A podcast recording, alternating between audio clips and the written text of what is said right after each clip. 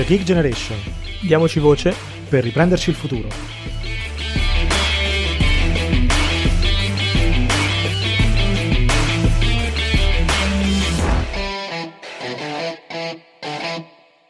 Eccoci qui. Ciao, Ciao a tutti.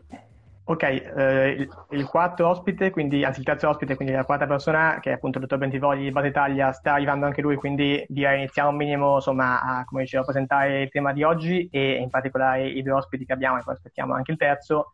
Eh, facciamo appunto un giro perché l'obiettivo di oggi, diciamo, eh, noi come Geek Generation abbiamo parlato tanto di piano nazionale di ripresa e resilienza, in particolare abbiamo parlato di quello che è stato redatto dal governo Conte, ancora, quindi la prima versione del piano, diciamo, recentemente, appunto, finalmente eh, l'Italia ha completato il suo piano e l'ha inviato all'Unione Europea, quindi un piano nuovo, riscritto, eh, redatto dal governo Draghi,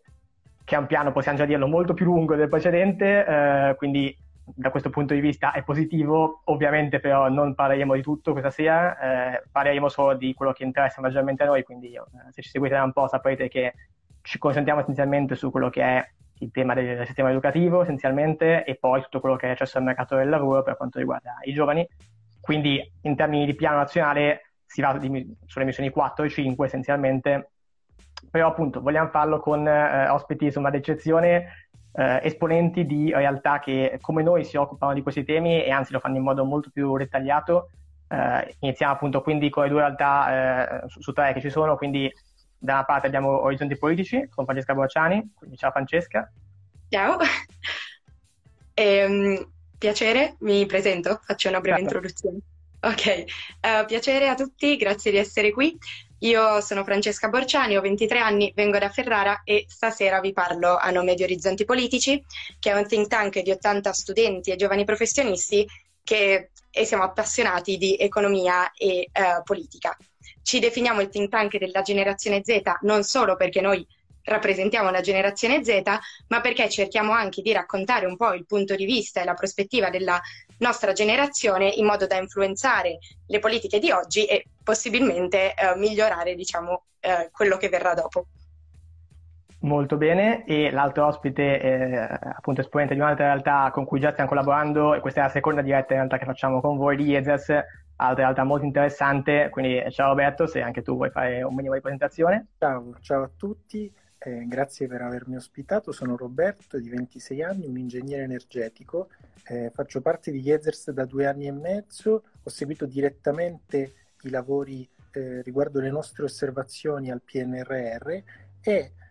eh, noi come Yezers siamo un'associazione che le generazioni Y e Z le abbiamo addirittura nel nome, infatti proprio Y e Z ERS, quelli delle generazioni Y e Z. Vogliamo cercare di sviluppare policy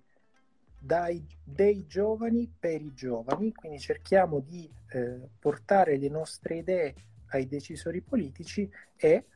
questo è il motivo anche per cui sono qui, discutere delle nostre idee come Yezers. Molto bene, no, infatti è, è, molto importante perché d'altro canto appunto il piano nazionale di ripresa e resilienza e in generale quindi tutto quello che è il processo per ricevere le risorse Next Generation EU eh, dall'Unione Europea è un'opportunità senz'altro unica per il nostro paese, eh, parliamo di 200 miliardi circa di risorse, io credo che dal dopoguerra a oggi non ci sia mai stata una quantità di risorse così eccezionale, eh, tutta insieme arrivano in Italia, quindi ovviamente è un qualcosa di eccezionale, ma che quindi impone anche una certa insomma, responsabilità, mi viene da dire, sia adesso, quindi in fase di redazione di quelle che sono le strategie per spendere e investire al meglio queste risorse, quindi giustamente anche l'apporto di realtà, eh, di think tank, quindi realtà eh, di studios è fondamentale. E poi ci sarà da qui ai prossimi mesi e anni eh, sarà fondamentale anche insomma, monitorare quello che si farà in termini di esecuzione poi delle strategie, quindi sappiamo bene come in Italia il tasto volente sia sempre un po' quello del eh, spendere bene poi i soldi, riuscire a terminare i progetti, riuscire ad arrivare in fondo, quindi iniziamo direi oggi questo percorso anche di eh, insomma, monitoraggio da parte nostra come giovani e come realtà eh, giovanili interessate eh, e poi vediamo di proseguire nei prossimi mesi, nei prossimi anni. Eh, è, è, senz'altro una, insomma, un qualcosa di molto importante e quindi anche su questo vorrei un attimo la vostra opinione, magari facciamo il giro al contrario partiamo da Roberto anche perché so che voi di Yezers avete anche insomma, progetti importanti su questo. Sì, infatti, diciamo, partiamo dal fatto che noi realmente crediamo che questo fondo deve essere chiamato con il suo vero nome, cioè Next Generation EU e non come si usa dire Recovery Fund, perché non è solo quello, non è un recupero di quello che avevamo prima della pandemia, non è un tornare a dove eravamo, ma è andare veramente oltre, guardare al futuro per un'Italia migliore, più efficiente, più competitiva, più sostenibile. E per questo noi crediamo che l'intero piano deve essere diretto alle generazioni future, proprio alle, alle prossime generazioni, next generation. E questo credo infatti che nell'Italia purtroppo non c'è una missione dedicata unicamente ai giovani, ma c'è soltanto eh, un pilastro trasversale insieme a politiche per il Sud Italia e donne, ma credo che questo possa valorizzare ancora di più il messaggio, proprio per dire che i giovani sono in tutto il piano, ma facciamo in modo che ci siano veramente. Assolutamente sì, e mi ricollego su questo perché invece per rivolgere, per passare la palla a Francesca, tra l'altro so che voi avete anche fatto un rapporto recentemente come Orizzonti Politici per quanto riguarda appunto Italia a misura di generazione Z, quindi anche un, qualcosa anche di precedente in realtà alla redazione del piano nazionale, però che è importante forse citare qui perché poi si parte anche da qui, diciamo oggi. Esatto, esatto, cioè uh, il nostro personalissimo PNRR è appunto Italia misura di generazione Z e abbiamo deciso di diciamo, produrre un nostro PNRR perché riteniamo che, come hai detto tu, sia un momento fondamentale e quindi chiaramente essendo interessati di politiche pubbliche è inevitabile parlare e cercare di fare la nostra parte in questo senso. Italia misura di generazione Z, secondo, diciamo, rappresenta un piano nazionale che va molto nella direzione dell'inclusione. Inclusione sia dal punto di vista infrastrutturale, quindi ridurre il gap nord-sud, centri-periferie, ma anche in senso un po' più figurato, quindi autorealizzazione personale, permettere a tutti di raggiungere gli stessi livelli. Questo sarebbe il nostro obiettivo ultimo. E eh, ovviamente questo dovrebbe essere fatto a misura di gli adulti di oggi, nostra e di tutte le persone future. Quindi per questo a misura di generazione Z, ma non si conclude lì è ovviamente per migliorare anche tutto quello che verrà. Sì, molto chiaro e tra l'altro sì, questo è un tema anche importante. Eh,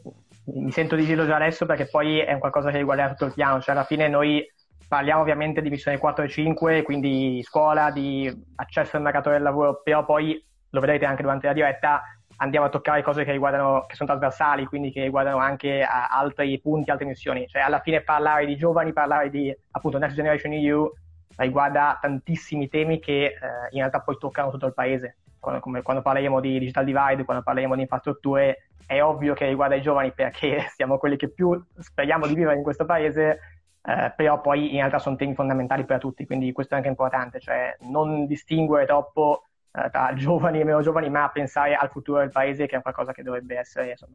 eh, apprezzato da tutti. Quindi partiamo direi a questo punto, mentre tanto aspettiamo eh, il dottor Bentivogli, ma possiamo tranquillamente partire da quello che è il primo macro tema, eh, che è quello della scuola essenzialmente. Partiamo da qui perché ovviamente, eh, tanto anche in termini cronologici, se pensiamo alla vita di un ragazzo si parte da lì, si parte dalla scuola, però partiamo da qui anche perché in realtà eh, un paese serio, secondo noi almeno, dovrebbe sempre partire dalla scuola, dal sistema educativo e da quello che è eh, la base di partenza per tutti, in termini sia di ovviamente diciamo, apprendimento di quelle che sono le conoscenze e le competenze, ma anche di eh, lotta a disuguaglianza, disparità. Purtroppo in Italia non è stato così per tanto tempo, abbiamo visto che la scuola essenzialmente eh, è trovata al centro adesso, è servita quindi la pandemia forse per farci ricordare quanto la scuola sia, sia importante, però ecco, direi anche partiamo forse da quello che abbiamo visto in questo periodo, eh, da ciò che non è andato, per provare a immaginare, anche appunto vedendo poi cosa c'è nel piano nazionale di ripresa e resilienza, la scuola del futuro, quindi comunque un po' di idee per quello che sarà la prossima scuola. Fatto giusto poi per lasciare la parola a voi per introdurre un minimo di dati su quello che è oggi la situazione, che purtroppo non è eh, positiva e non lo era neanche prima del Covid, in realtà, perché se andiamo a vedere i dati PISA invalsi, che sono i dati forse alla fine più significativi anche di confronto con altri paesi, l'Italia purtroppo è messa molto male e in particolare è molto diseguale perché abbiamo dati molto diversi tra il nord-est, per esempio, che spicca a livello mondiale addirittura con matematica, scienze, al sud Italia purtroppo che è invece molto indietro. Quindi abbiamo differenze enormi che poi si riflettono anche a livello nazionale su percentuali molto elevate di giovani che non hanno neanche un diploma di istruzione superiore, quindi giovani con eh, neanche licenza media addirittura, che ci pone purtroppo ai massimi livelli europei su una classifica non certo felice, e per conto una percentuale ancora troppo bassa di giovani che invece hanno un'istruzione terziaria, quindi una laurea o comunque un livello di istruzione elevata. Tutti temi enormi, però diciamo, di nuovo, eh, sono temi che c'erano già prima del Covid, a cui poi si è aggiunto, e eh, da cui poi passo anche la palla a voi, il tema della DAD, ovviamente, di quello che è stato il passaggio eh, al, appunto, a una didattica a distanza, quindi con strumenti digitali che abbiamo visto eh, non, non, sono facili da eh, mettere in campo in un paese come l'Italia, quindi da qui appunto eh, parto diciamo con Roberto, tanto è arrivato anche il nostro ospite Marco Bentivogli e lo introduciamo, però direi parto con Roberto per eh, appunto parlare eh, di quello che è la scuola del futuro secondo voi eh, di Jezers, quello che avete pensato, quelle che sono le direttrici principali su cui dobbiamo agire, insomma. Sì, grazie. Noi appunto abbiamo lavorato, stiamo lavorando a un progetto per quella che è la scuola del futuro, quindi non solo per i giovani di oggi, ma proprio per le generazioni future. La scuola del futuro si basa su quattro pilastri, cioè nuovi contenuti, metodologie, strumenti e docenti per fare questo cambiamento verso la scuola del futuro bisogna garantire che le scuole siano anche aperte al pomeriggio, infatti le scuole devono essere sociali per le comunità.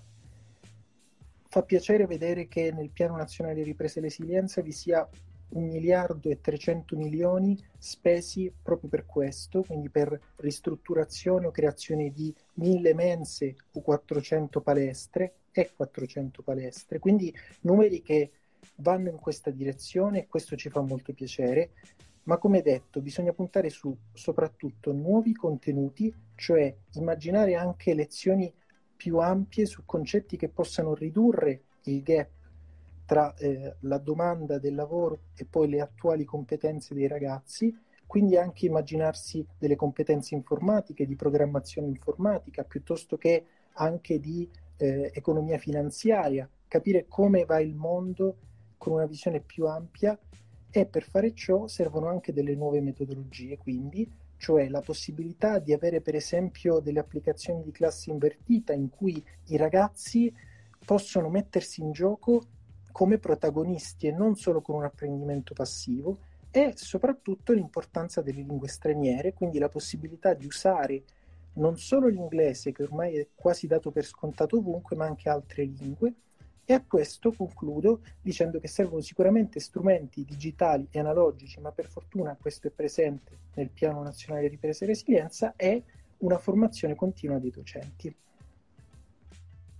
Molto chiaro e eh, come vedete sono temi, eh, sono tanti temi e sono temi molto ampi ehm, che diciamo, come dicevamo prima, riguardano essenzialmente tante direttrici perché poi si va giustamente, come citava Roberto, da eh, il, tema dei docenti senz'altro, ma poi anche a un tema di infrastrutture. E come dicevi anche tu giustamente, nel piano eh, si cita anche molto il tema delle infrastrutture da innovare anche per permettere poi di utilizzare meglio la scuola anche in termini di tempo. Cioè, un, importante appunto quello delle stare più a scuola eh, è, deve essere centrale e da qui forse passo anche la parola invece a Francesca per quanto riguarda quello che è il loro come dire, uh, impegno, quello che ha pensato loro riguardo alla scuola.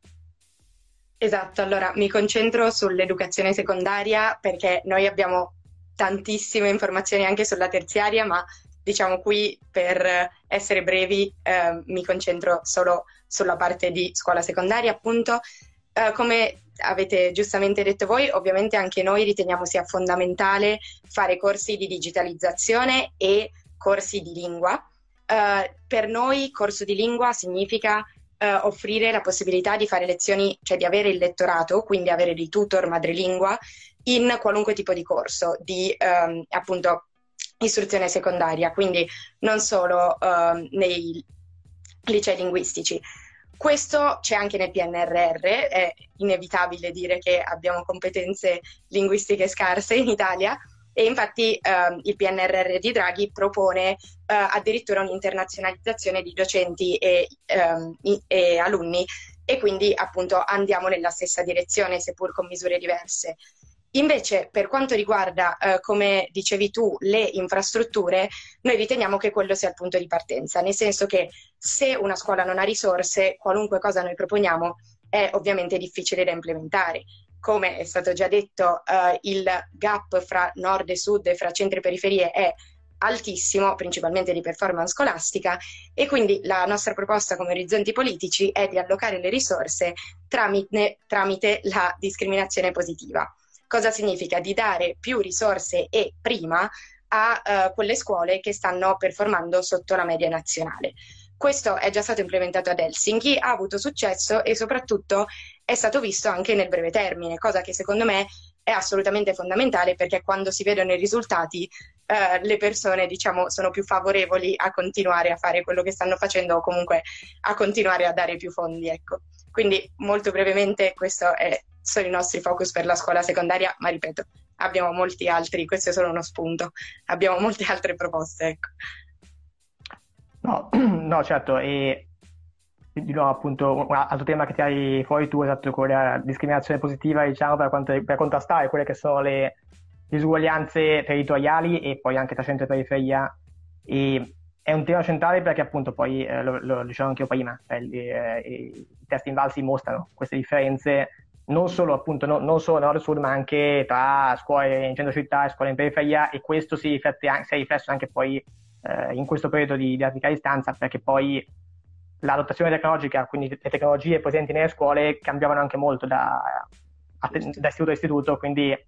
eh, agire su quello è importante, aggiungerei però ovviamente ancora importante, e mi ricollego al discorso che facevamo all'inizio, agire di nuovo con strategie chiare e facendo in modo che poi però l'azione vada a buon fine, perché troppo spesso abbiamo visto poi un utilizzo di risorse un po' a pioggia no? in alcune zone, in alcune, eh, appunto per combattere alcuni temi che poi non ha portato nulla. Quindi un'azione mirata eh, che poi appunto monitori quello che succede eh, da qui ai prossimi anni. Ora questo governo diciamo che si sta ponendo come obiettivo a quanto pare proprio questo, proprio il controllo anche delle spese in modo più rigoroso. Speriamo che, la, che questa buona pratica diciamo, continui anche nei prossimi anni perché sarà essenzialmente appunto la chiave con cui forse riusciremo davvero a, a ripartire oppure eh, a, rimanere un po' dove siamo oggi in questo declino costante eh, che eh, non ci fa piacere diciamo. Tra l'altro lo dico anche perché poi appunto, come si diceva prima, eh, investimenti in digitale, quindi in tutto quello che è la lotta al digital divide e eh, le infrastrutture sono presenti non solo nella missione 4 sulla scuola, ma anche nella missione eh, 1, per esempio, quindi per dire che sono temi trasversali e su cui effettivamente il governo sta agendo. Altro tema che mi, sento di introdurre, intanto ci scusiamo per i problemi perché eh, purtroppo appunto il dottor Bentivogli ha ha qualche problema tecnico, anzi abbiamo noi qualche problema tecnico, ma cerchiamo di risolvere nel frattempo. E una cosa appunto eh, centrale legata alla scuola essenzialmente, ma che eh, ci tengo diciamo, a citare a parte, citare adesso, è quello dell'orientamento invece. Perché ehm, in realtà quando noi parliamo di scuola parliamo ovviamente di un sistema che non funziona, magari in termini di, o comunque che va aggiornato in termini di eh, programmi, strutture, metodologie, ma poi c'è avuto anche l'aspetto dell'accompagnare no, lo studente eh, in un percorso che sia formativo, ma che, sia, che, che lo prepari però poi anche alle scelte successive, quindi che vanno all'università, istruzione terziaria e poi al mercato del lavoro. È un sistema quindi con l'orientamento che ha enormi carenze e lacune, l'abbiamo visto in questo periodo e da anni ormai lo vediamo. Mm, anche qui esempi e effetti negativi di questo li vediamo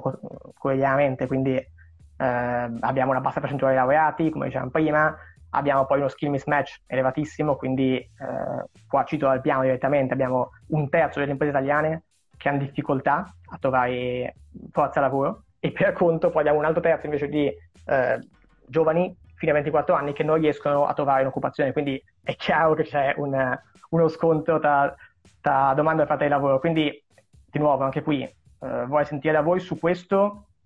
cosa si può secondo voi fare, dove si deve puntare, eh, partendo anche da ciò che oggi abbiamo, perché poi ovviamente già oggi c'è qualcosa in campo, ma appunto vorrei capire da voi,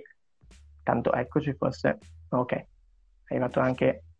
interventi Vollis, vediamo che niente, però appunto vorrei capire poi da voi quello che è secondo voi le direttrici d'azione fondamentali.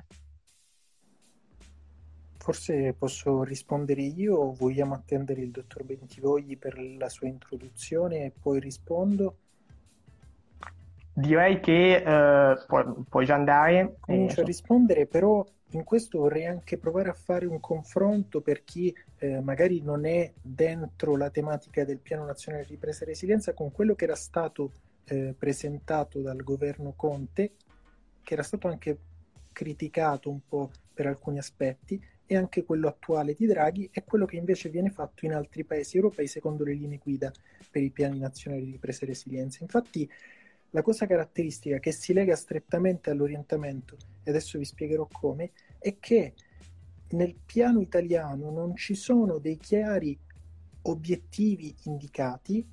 per ogni misura e per ogni investimento, né degli indicatori per tracciare tali obiettivi. Quindi in una tematica fondamentale come quella dell'orientamento, per esempio, si perde anche la capacità di capire quanto le misure che attualmente sono incluse nel piano potranno essere veramente efficaci nel tempo proprio perché non viene indicato tutto ciò.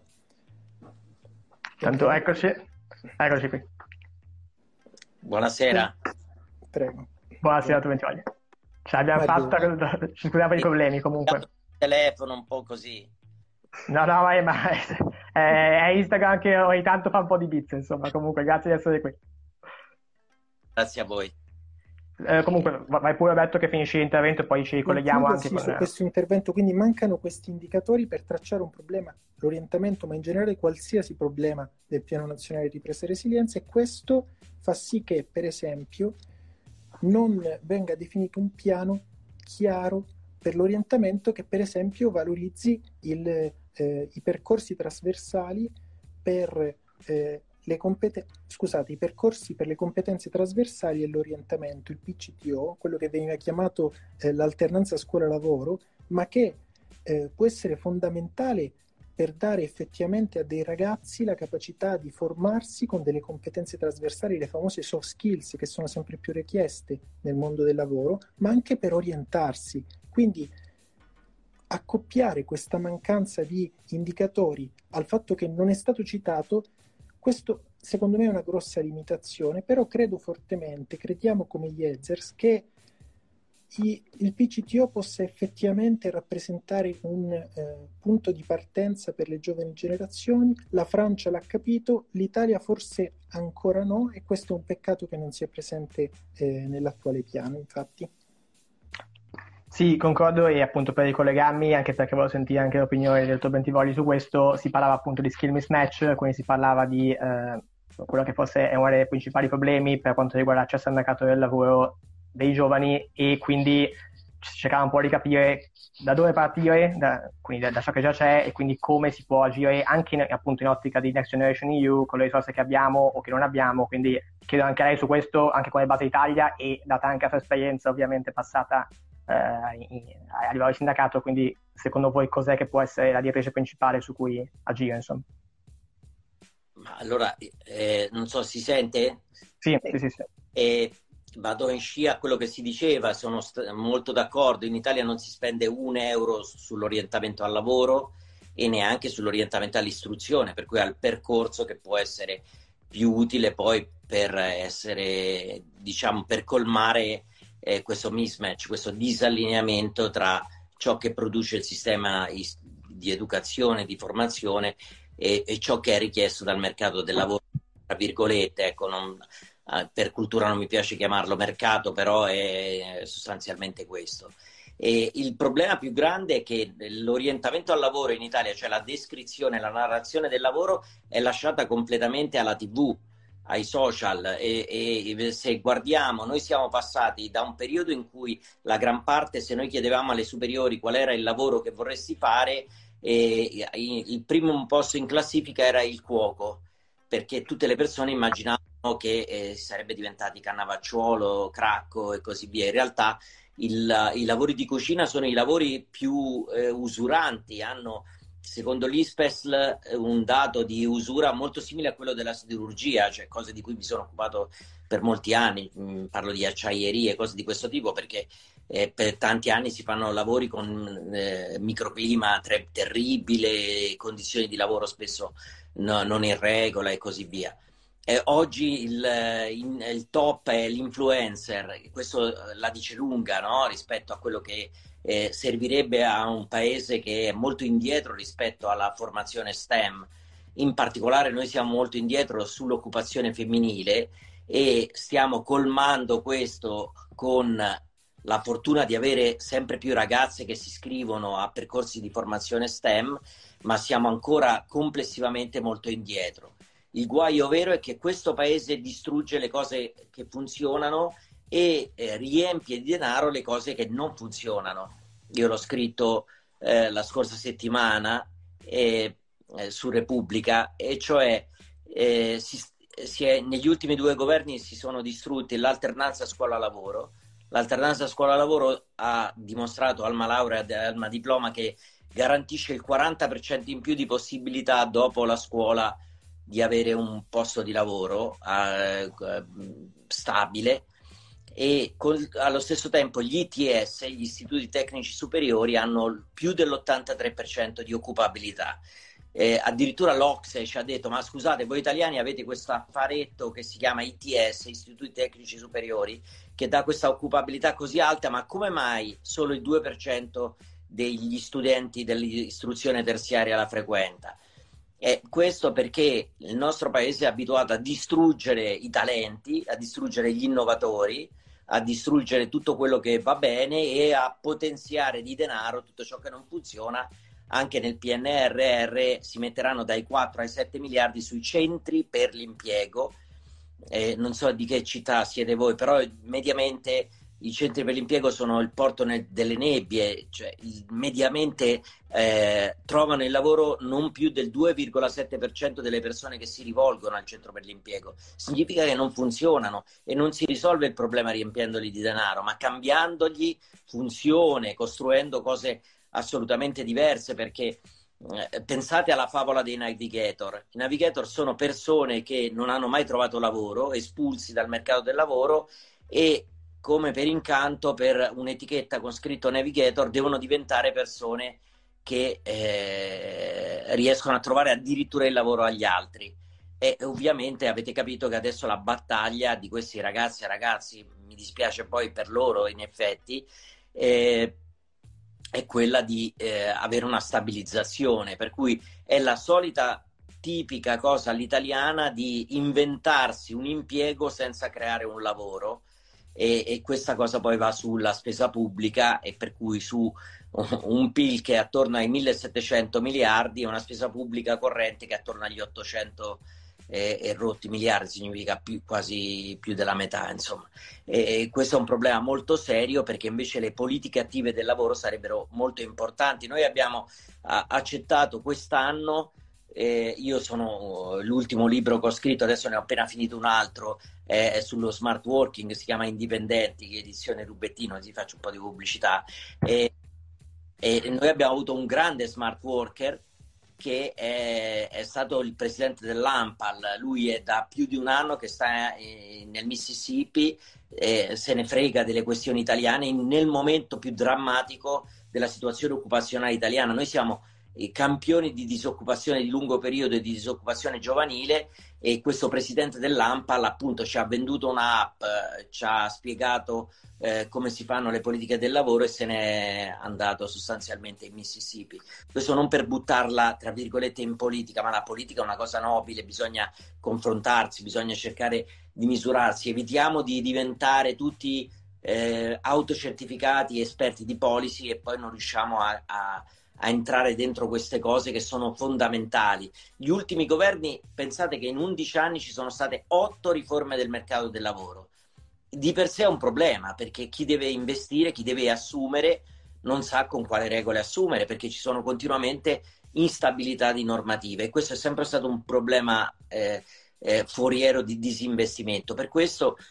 eh, più che occuparsi di mercato del lavoro, bisognerebbe eh, prima o poi occuparsi di produttività e cioè come far diventare il nostro paese attraente per gli investimenti, come far diventare il nostro paese, io l'ho scritto questa mattina in un'intervista su Italia Oggi, cioè il problema vero è che il lavoro non lo crea lo Stato, lo creano le imprese e se l'habitat Italia non è favorevole alle imprese e ai lavoratori, eh, il lavoro sarà sempre una risorsa sempre più scarsa, sempre più deprezzata, dequalificata, insicura e questo è un problema molto serio. Eh, siamo l'ultimo paese del mondo in cui la quicata di ideologiche che eh, eh, spostano sempre la mira da, dalle discussioni invece utili che bisognerebbe fare e più volte alla concretezza.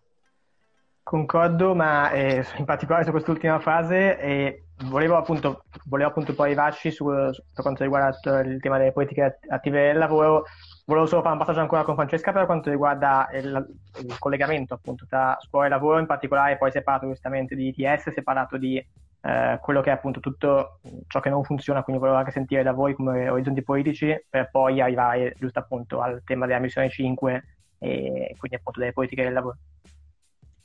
E allora, eh, diciamo che ora ci sono tanti, tantissime carte in tavolo. Eh, allora, eh, partiamo dall'educazione secondaria, quindi anche noi ovviamente, come ehm, diceva prima Jezers, eh,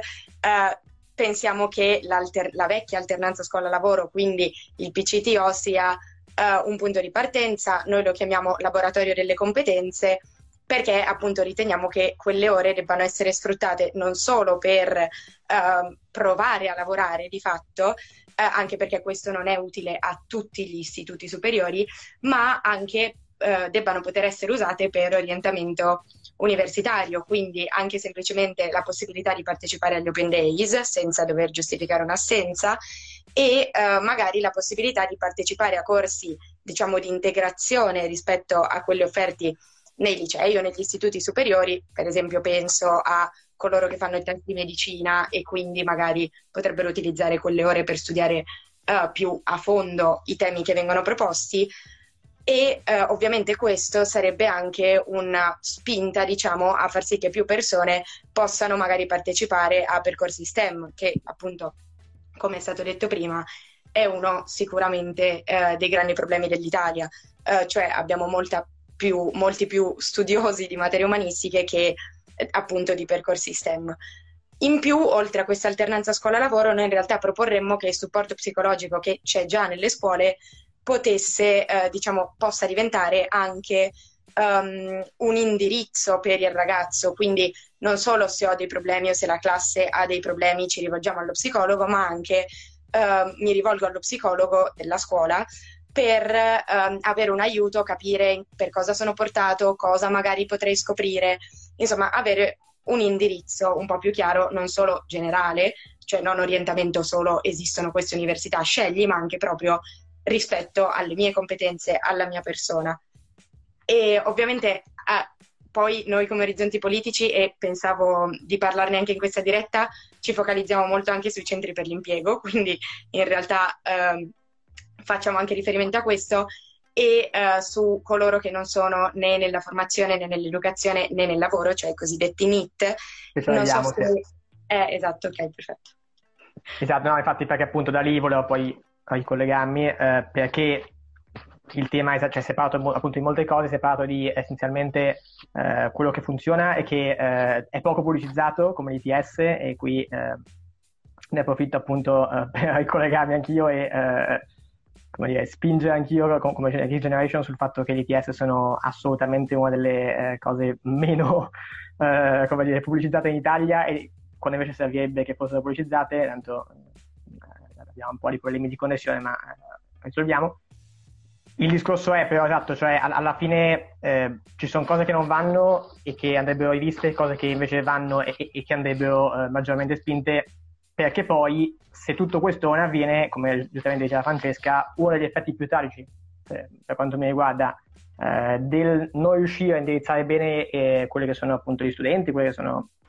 le ragazze e i ragazzi, è la creazione di tutta una fascia della nostra generazione che è NEET, appunto, quindi Not in Education, Employment and Training, quindi appunto come dicevamo già all'inizio, quindi chi non studia non è in un percorso di formazione e non lavora neanche.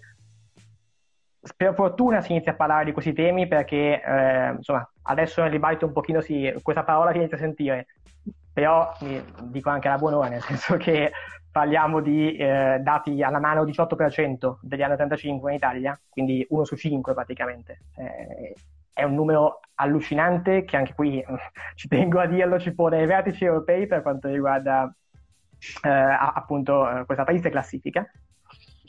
e che ovviamente ci impone di eh, agire di nuovo con strategie chiare, che non siano semplicemente le, le parole, che non siano semplicemente eh, le belle fasi in tv,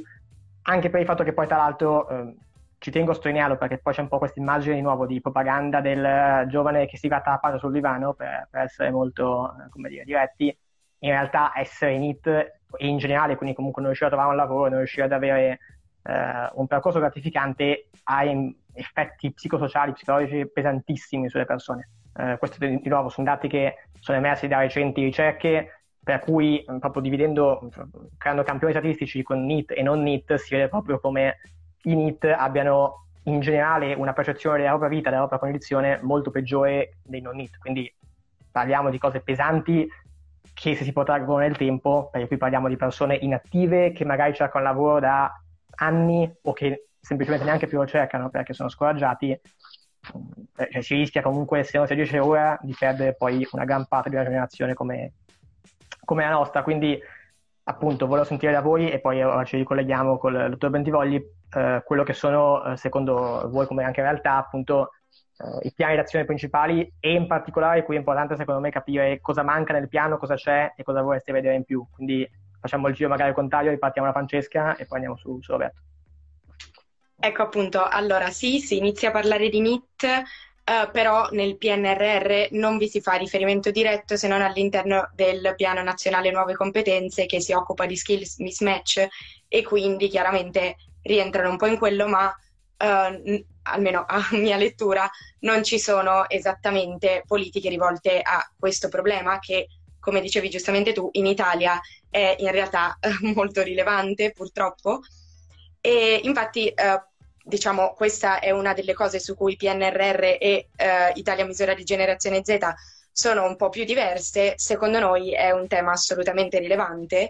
e uh, personalmente noi per risolverlo, oltre al fatto che con tutto ciò che abbiamo proposto fino ad ora sulla scuola secondaria, l'orientamento, speriamo che se ne formino ovviamente sempre di meno con il passare del tempo, uh, però uh, per quanto riguarda quelli che adesso esistono, di fatto noi proporremmo dei percorsi che ricordano un po' i PCTO, quindi eh, l'alternanza scuola-lavoro, eh, però che arrivino a questi ragazzi che non sono di fatto appunto in,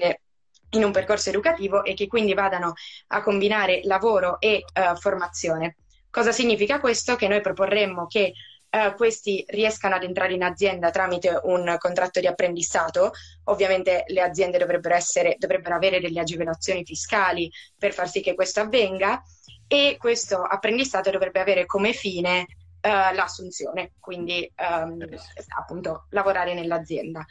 Um, questo dovrebbe essere unito a una formazione part-time che può essere, noi pensiamo due giorni alla settimana, però può essere più o meno lunga e però deve essere legata ovviamente al lavoro che eh, queste persone stanno facendo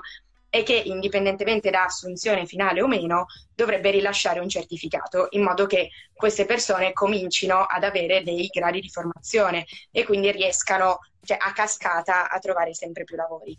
Come dicevo prima, eh, ovviamente i centri per l'impiego e come appunto veniva sottolineato anche da tutti gli altri, i centri per l'impiego sono un grandissimo problema italiano e questo problema rientra anche appunto quando si parla di NIT, nel senso che come si fa a andare, diciamo, a convincere queste persone, cioè a offrire un lavoro a queste persone che è anche difficile in un qualche modo tracciare, cioè chi sono, non essendo a scuola e non essendo a un lavoro, come fanno a far parte delle interviste, delle ricerche. Quindi i centri per l'impiego sicuramente vanno migliorati, secondo me, anche in questo senso. Una volta che effettivamente riusciranno, si spera, a migliorare, chiaramente dovrebbero essere legati a una campagna di, secondo noi, pu- pubblicitarie in modo che um, si possa far sì che gli venga un po' tolto lo stigma negativo, perché oggettivamente ad oggi non solo i centri per l'impiego uh, sono molto criticati, ma anche chi si reca ai centri per l'impiego viene molto criticato. Quindi bisognerebbe cercare di risolvere anche questo problema. E per quanto riguarda il miglioramento dei centri per l'impiego di per sé, noi pensiamo che sia fondamentale che all'interno di questi centri appunto ci siano delle persone formate in psicologia, pedagogia, educazione, insomma delle persone che non solo riescano a trovare un lavoro, ma anche riescano a far sì che il ragazzo a cui trovano il lavoro sia adatti al lavoro che ha, quindi riescano a collocare anche le persone che giustamente come veniva detto prima, hanno dei blocchi psicologici, cioè fanno fatica effettivamente a trovare lavoro, ma non solo, anche a dare il meglio di se stessi sul lavoro, cioè es- devono far sì che non solo venga trovato il posto, ma che anche il ragazzo riesca a dare il meglio all'interno dell'azienda, altrimenti sembra solo che questo ragazzo abbia, diciamo, tolto il posto per essere estremi a qualcun altro. Quindi secondo noi è fondamentale appunto anche questo indirizzamento, cioè tu hai qualche problema, ti aiuto a superarlo in, a 360 gradi, non solo apro il motore di ricerca e ti aiuto a trovare lavoro. Diciamo. Sì, questo è, eh, insomma, è, importante anche perché mi ricollego a ciò che diceva anche il dottor Bentivogli prima, cioè la differenza tra il, quello che c'è oggi, cioè i navigator che non sono formati a fare quello che fanno e quindi cercano di farlo alla bella e meglio, e invece un sistema che dovrebbe essere molto più strutturato di persone che sanno cosa stanno facendo, perché cioè, riuscire a far parlare domanda offerta di lavoro è una delle cose più difficili eh, del mondo, quindi non si può improvvisare. Passo un attimo da Roberto appunto per quanto riguarda Jeders e poi torno anche dal dottor Bentivogli su questo tema dei NIT in generale e più, più ampio dell'accesso al mercato del lavoro per quanto riguarda i giovani. Sì, il tema è caldissimo e quello dei NIT comunque è anche un tema che riguarda fondamentalmente le disuguaglianze territoriali che abbiamo in Italia. Infatti quello che hai detto tu, eh, Mario, è corretto, cioè ci sono delle aree e questo parlano proprio i test PISA invalsi di eccellenza come il nord e alcune regioni del nord, ma per esempio nel mezzogiorno la percentuale di NIT arriva anche al 30% con un picco in Sicilia del 37%. Poi sicuramente si può discutere del fatto che magari alcuni di questi lavorano in nero, quindi risulta come se non stessero lavorando, ma in realtà lavorano non con un contratto, però sicuramente investendo sull'altro pilastro trasversale, cioè le politiche per il Sud Italia, che io in prima persona anche sto affrontando con un team di ricerca in Jezers eh, da ormai un paio d'anni, sicuramente potrà ridurre il numero di NIT nella nostra nazione, con particolar modo ovviamente nel Sud. Però ci sono due fattori fondamentali. Il primo deve essere quello di una prevenzione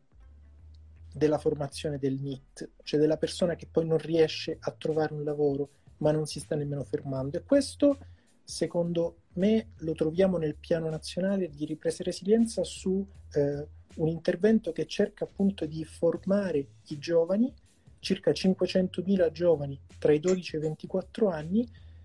per ridurre le differenze territoriali. Vengono investiti 1,5 miliardi per questa policy, che è sicuramente un qualcosa per, come dire, andare nella, nella direzione giusta. Ma allo stesso modo si potrebbe indurre i ragazzi a voler continuare la loro eh, educazione, per esempio immaginando quello che viene già fatto in Svezia o in Danimarca, cioè di dare un reddito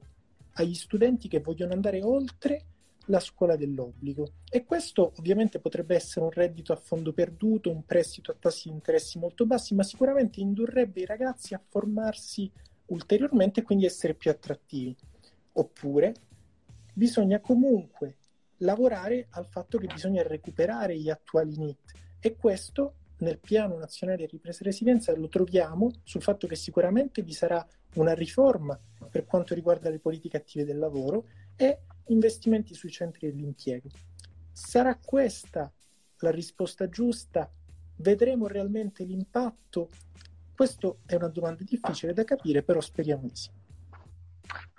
Sì, e ripasso la palla infatti su questo appunto al dottor Bentivogli, qui anche per quanto riguarda quello che magari è l'idea anche di Base Italia eh, per affrontare appunto questo tema e appunto di nuovo non è solo una questione NIT che sono quelli di fatto esclusi dal mercato del lavoro, almeno temporaneamente, ma più in generale appunto quello che c'è e non c'è nel piano nazionale di potere resilienza per quanto riguarda eh, ciò che diceva lei prima, quindi politiche attive del lavoro, politiche che favoriscano l'entrata dei giovani nel mercato del lavoro in una situazione come quella italiana che già prima della pandemia era disastrosa, come dicevamo prima, e oggi senz'altro non è migliorata, quindi su questo appunto.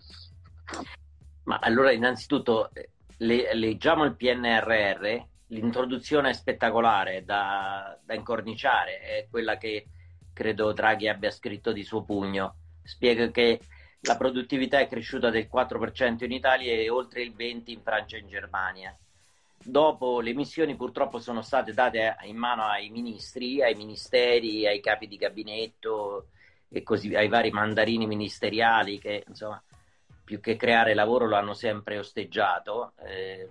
eh, ovviamente lo dico a titolo personale, eh, e di fatto sostanzialmente si vede che i grandi problemi di produttività del nostro paese non sono affrontati. Quali sono i grandi problemi di produttività? I, eh, in questi giorni c'è stata, voi sapete che FCA, Fiat e Chrysler, che sono un'unica azienda, si sono fusi con eh, PSA, l'azienda francese Peugeot Citroën, e il, il, l'amministratore delegato Carlo Tavares ha detto i, i prodotti costano troppo. Allora uno dice ma com'è, com'è possibile questa cosa che i prodotti in Italia, le auto costano più che in Francia, quando i salari sono più bassi della Francia, gli orari sono più alti della Francia? Eh, probabilmente è tutto ciò che c'è attorno alla fabbrica, e cioè le infrastrutture, il costo, l'accesso al credito, la burocrazia, i servizi, la pubblica amministrazione, eccetera, eccetera. E per cui piano piano eh, vedrete che si arriverà alla fine ad affrontare qual è il problema eh, che eh, ostacola la, generazio- la generazione di occasioni di lavoro. Perché un paese con scarsa produttività è un paese in cui l'occupazione stenta, cioè non è che si batte la produttività, eh, si batte la disoccupazione con decreti sul mercato del lavoro. Questa è, è l'ossessione di tutti i governi italiani, tutti, centrodestra, centrosinistra, eh, populisti, sovranisti, fricchettoni, eh, xenofobi, eccetera. Ma su questo vanno tutti quanti alla ricerca come se fossimo negli Stati Uniti. Noi abbiamo mediamente dopo quattro mesi i dati dell'occupazione. Negli Stati Uniti ogni giovedì ci sono i dati freschi del mercato del lavoro americano e abbiamo questi governi di perfetti incompetenti che credono appunto di fare quella mitica policy anche di ragazzi un, un po' più grandi di voi che escono dall'università e dicono adesso spiegano al politico ignorante adesso con questa policy ci saranno automaticamente tanti posti di lavoro e banalmente non finisce mai così perché il lavoro non si creerà mai con un decreto nessun decreto genera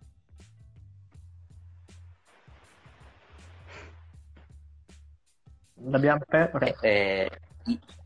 di, costruire investimenti, di, di, intercettare l'innovazione tecnologica e la generazione di competenze e proprio per questo insieme ad altri stiamo cercando di importare in Italia e costruire la nostra Fraunhofer. Eh, che cos'è la Fraunhofer? Fraunhofer è una struttura in Germania. In Germania, differentemente dall'Italia, eh, eh, si separano le funzioni. In Italia tutti fanno tutto.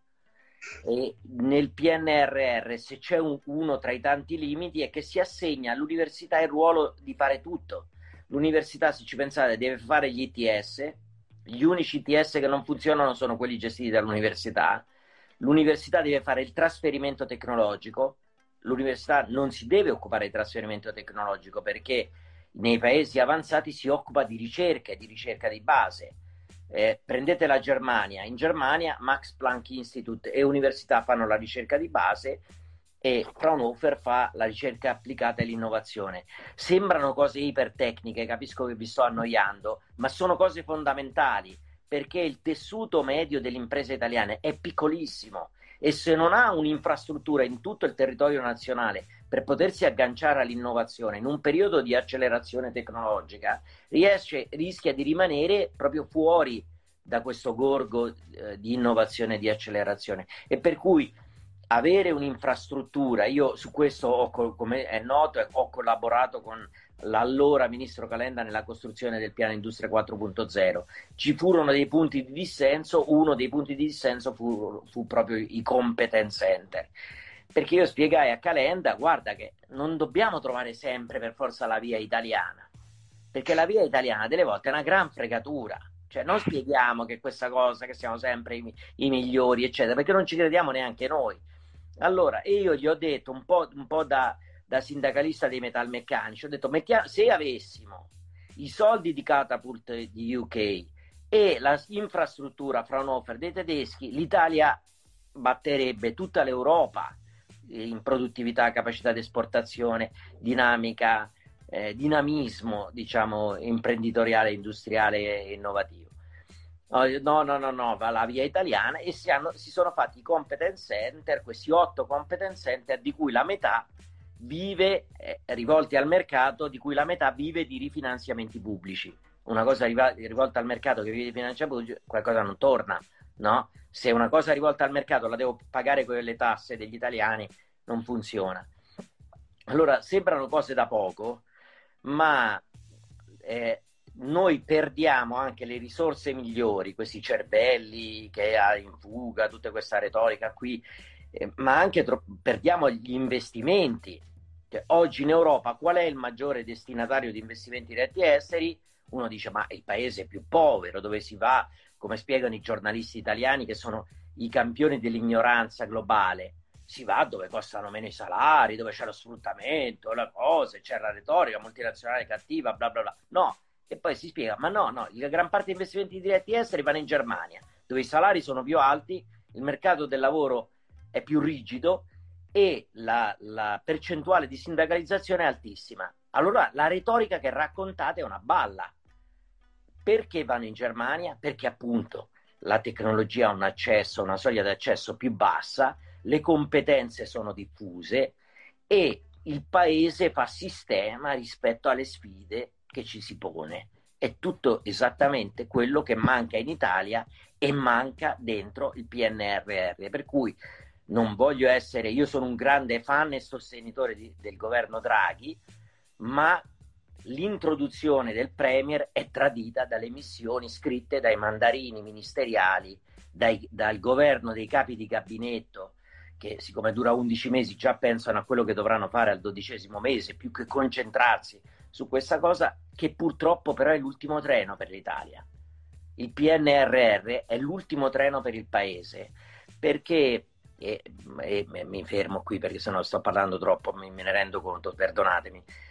il, il guaio è che si è pensato che il PNRR sono eh, questi soldi che arrivano, tutti questi miliardi e poi un po' di riforme. Il PNRR in realtà sono le 48 riforme e poi un po' di soldi che sono un boost, una spinta alla modernizzazione del paese, ma il cuore è superare i limiti del diritto. In Italia non c'è di- la, lo Stato di diritto, in Italia c'è la, non la certezza del diritto, c'è la certezza del contenzioso. Chi è che investe in un paese con la certezza del contenzioso? paese a bassissima infrastrutturazione, un paese dove in molte parti manca ancora non la banda larga, manca il 4G. Per cui provate a pensare a tutte queste cose in un'etica ecosistemica se possono diventare elementi per cui qualcuno da fuori dica ma forse l'Italia è ridiventato un paese moderno, torniamo a investire perché effettivamente sono bravi questi italiani. Ecco, questo dovrebbe essere il grande messaggio che esce dal PNRR. Poi apri il capitolo delle missioni sui trasporti e leggi che a Roma tra le priorità dei trasporti ci sarà la funivia e probabilmente si sono sbagliati tra Cortina d'Ampezzo e Roma. In realtà lo rileggi due volte e c'è scritto proprio Roma. A Roma la priorità dei trasporti sarà una funivia. Come diciamo all'inizio, alla fine eh, il, eh, si parla, cioè, si, si parla della scuola del lavoro, ma poi in realtà giustamente cioè, i temi sono molto ampi e toccano tanti ambiti diversi. Il tema delle infrastrutture digitali e non è cruciale, riparto da, da, dall'ultima cosa, ma in realtà un altro punto importante che eh, ho molto apprezzato è il discorso del sistema intorno agli atenei, intorno alle università, per fare in modo che ognuno faccia il suo e eh, giustamente creare un, un, collegamento anche in termini di ricerca, in termini di innovazione con le aziende che sappiamo bene investono ancora troppo poco. Qui poi non apro il tema perché ovviamente siamo già un'ora di diretta, quindi diventerebbe una diretta di 5 giorni, però eh, mi ricordo che si è anche parlato molto di piano Amaldi per eh, aumentare quello che è la quota di ricerca pubblica, c'è tutto il tema anche di ricerca privata, quindi fare in modo che poi effettivamente la ricerca di base pubblica venga fatta a livello di università e istituti, però poi si incentivi anche quelle che sono eh, le imprese private oggi in Italia a fare ricerca applicata e a trasferire questa innovazione sul mercato, quindi che è una cosa, no, è un tema enorme che però credo sarà l'unica possibilità che abbiamo per eh, tornare a creare insomma, opportunità di lavoro in Italia. Su questo, forse Roberto, per quanto riguarda Yezer, se volete aggiungere una postilla magari in termini di ricerca, so che è un tema enorme, però se avete, so che voi comunque avete eh, analizzato anche quella parte del piano, quindi... Sì, noi abbiamo analizzato tutto il piano e quindi qua abbiamo, ho riportato giusto qualche spunto. No, già è stato detto tanto sulla ricerca, il punto chiave sta appunto nel considerare la ricerca qualcosa fondamentale, ma anche per le imprese, perché ci deve essere con, un continuo trasferimento anche nel mondo del lavoro di quello che viene svolto nelle università, però considerando mondi diversi. Non vado oltre per entrare nei dettagli invito a leggere il report di Ezers nel sito sulle nostre osservazioni al Piano Nazionale di Ripresa e Resilienza e contattateci se volete informazioni. Ecco. Direi che insomma, siamo a un'ora di diretta, quindi se eh, mi avvierei alla conclusione, diciamo, per evitare poi di dilungarci troppo e eh, di annoiare chi ci ascolta, eh, se magari Francesca, come poi dice, avete ancora qualcosa da aggiungere, giusto per concludere con voi, ma se no poi direi che possiamo avviarci. Eh, ok, no, semplicemente chiaramente anche noi ci siamo occupati anche di ricerca, anche noi ovviamente abbiamo analizzato, cioè no, in realtà abbiamo scritto tutte le nostre proposte, la ricerca rientra nelle nostre proposte Uh, abbiamo fatto riferimento al piano Amaldi, quindi mi trovavo in linea con quello che era stato detto prima. E um, nel PNRR un po' c'è questa, uh, questo focus sulla ricerca che deve essere anche privata. Chiaramente uh, in realtà è un tema ampissimo che va sicuramente affrontato più in profondità. noi nel nostro piccolo ci abbiamo provato, quindi esatto, anche io invito chiunque sia interessato a diciamo, approfondire eh, tutto questo non solo su Italia Misura di Generazione Z, ma anche su altri report che abbiamo fatto e che faremo, perché appunto chiaramente, come è stato detto, eh, il PNRR, cioè ora faremo confronti e soprattutto, come si diceva, è una cosa che andrà avanti, cioè i soldi ci sono, ma ce ne sono una parte molto piccola, sarà il monitoraggio e il riuscire a raggiungere gli obiettivi che porterà altri soldi e quindi ovviamente si continuerà a parlarne sperando che eh, chiaramente gli obiettivi, seppur non completi, ma comunque gli sforzi immensi che ci sono alle PNRR vengano, diciamo, raggiunti e l'Italia possa in un qualche modo ripartire. Ecco. Con questo buon auspicio direi che possiamo avviarci a conclusione, ma appunto è una conclusione in realtà eh, che non finisce perché poi giustamente cioè, andremo avanti e faremo anche tante altre dirette sui vari temi, quindi penso alla ricerca, penso a tutto quello che eh, viene toccato dal PNR, che eh, diciamo sono temi amplissimi e eh, per cui servirebbe una diretta per ognuno. Quindi eh, però direi che appunto per oggi possiamo fermarci qui e ringrazio quindi i nostri ospiti, quindi Francesca Borciani, Roberto Valenza e Marco Bentivogli eh, perché insomma è sempre bene parlare di questi temi in modo in profondità e evitando le, le frasi fatte che sentiamo spesso in tv e un, insomma cercavamo di fare un dibattito un pochino più profondo e obiettivo. Quindi grazie mille. Grazie a voi. Grazie a voi. Grazie a voi. Ciao. Grazie Ciao. Grazie mille, noi ci vediamo appunto come sempre con i nostri episodi il giovedì e poi con le prossime dirette con Yeders e tante altre realtà, quindi eh, vi ringrazio di averci seguito e vi auguro una buona serata e un buon weekend.